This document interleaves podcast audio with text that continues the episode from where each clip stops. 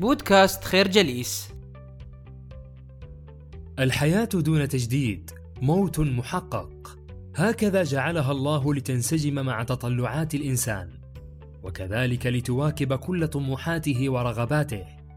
الكثير منا يعيشون الرتابة في كل شيء ومع ذلك يلومون ظروفهم ويعلقون كل مشاكلهم على أسباب خارجية.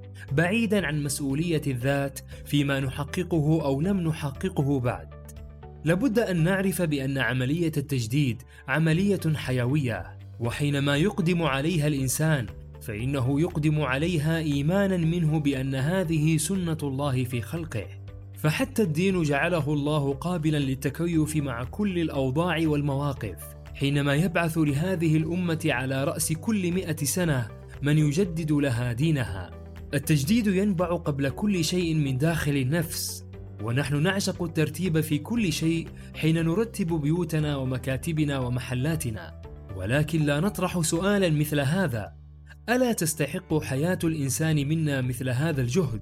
في هذه اللحظة التي يطرح فيها الإنسان هذا السؤال يستطيع أن يجدد حياته بما يتناسب مع رغباته ومحددات رؤيته لعلاقته بالكون والذات والمحيط. ومن هنا يبدأ شكر الله على كل نعمة، ولقد مكنا لكم في الأرض، وجعلنا لكم فيها معايش، قليلا ما تشكرون. الفكرة: تجديد حياتك يبدأ من الذات وينتهي إليها. كثيرون منا يتعبهم التفكير في الماضي فيحزنون ويتعبهم المستقبل فيقهرون وبينما تنتهي الحياة يظلون لاهثين وراء سراب العيش دون أن تكون لهم القدرة عليه. مشكلة الإنسان أنه ينطلق في خط لا نهاية له ويتبع أوهامه وهواجسه إلى أن يفارق هذه الحياة دون الالتفات إلى ما حوله من نعم. ولو تأمل الإنسان السوي ما تمليه عليه الفطرة السليمة لاكتفى بما قاله النبي صلى الله عليه وسلم حين قال من أصبح امنا في سربه معافى في بدنه عنده قوت يومه فكأنما حيزت له الدنيا بحذافيرها. إن المتأمل في هذا الحديث النبوي يجد فيه وصفة للعافية والأمان النفسي والسلام الداخلي لن تجدها في غيره. فلا أمان وبدن الإنسان مريض أو به علة من العلل. كما يكفي الإنسان ما يسد به رمقه ليحوز كل ما في هذه الدنيا. إن الاكتفاء الذاتي وحسن استغلال ما في اليد ونبذ الاتكال هي نواة العظمة النفسية وسر الانتصار والتفوق على الظروف الصعبة. وهذا لن يتأتى إلا بالعيش في حدود اليوم دون تجاهل المستقبل أو ترك الإعداد له. الفكرة العيش في حدود اليوم لا يعني تجاهل المستقبل أو حسن استثماره والاستفادة منه.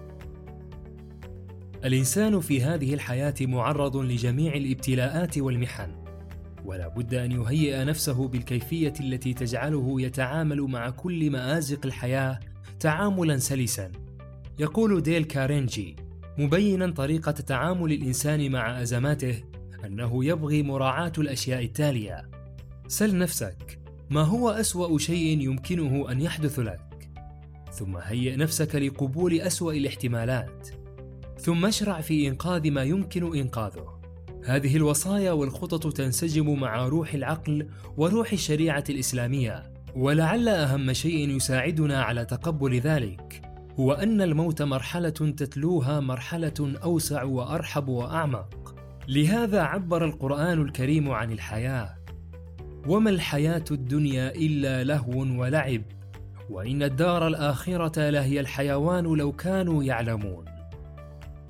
هذا يعني بأن الشعور بأن الموت نهاية هو عذاب نفسي يتعذب فيه العديد من الناس بسبب افتقادهم للمعرفة الدينية والأحكام الشرعية والعقلية. الفكرة: الإنسان معرض في هذه الحياة لجميع المحن لهذا وجب تهيئ النفس لتقبلها يعيش الإنسان في هذه الدنيا وهو يصارع كل الأطماع والشرور والمتأمل في كل ذلك يتبين بأن قسوة القلوب تنتج عن كل ما نحمله من هموم وسموم. دون أن ندري بأن نبينا عليه الصلاة والسلام تركنا على المحجة البيضاء ليلها كنهارها لا يزيغ عنها إلا هالك. فقد قال صلوات الله وسلامه عليه من جعل الهم هما واحدا كفاه الله هم دنياه ومن تشعبته الهموم لم يبال الله في أي أودية الدنيا هلك. توجيه نبوي ينهل من مشكاه النبوة ومن العناية الإلهية المراد منه انتشال الإنسان من همومه وسمومه. تلك الأشياء القبيحة التي تزرع الرعب في القلوب وتجعلها قاسية بفعل البعد عن الله. إنها حكم نبوية ودرر إلهية وهي لا تعني إلا كفكفة الجهود المجنونة في معركة الخبز وضبط عواطف البشر وراء مطالب الحياة وملذاتها. وفي ذلك يقول عليه الصلاة والسلام من كانت الآخرة همه جعل الله غناه في قلبه وجمع له شمله وأتته الدنيا وهي راغمة. ومن كانت الدنيا همه جعل الله فقره بين عينيه وفرق عليه شمله ولم يأته من الدنيا إلا ما قدر له. وقال يا أيها الناس إن الغنى ليس عن كثرة العرض ولكن الغنى غنى النفس وإن الله عز وجل يؤتي عبده ما كتب له من الرزق. فاجملوا في الطلب خذوا ما حل ودعوا ما حرم. الفكرة توجيهات النبي عليه السلام درر من أجل وقاية الإنسان من همومه وسمومه. نشكركم على حسن استماعكم. تابعونا على مواقع التواصل الاجتماعي لخير جليس. كما يسرنا الاستماع لآرائكم واقتراحاتكم. ونسعد باشتراككم في البودكاست.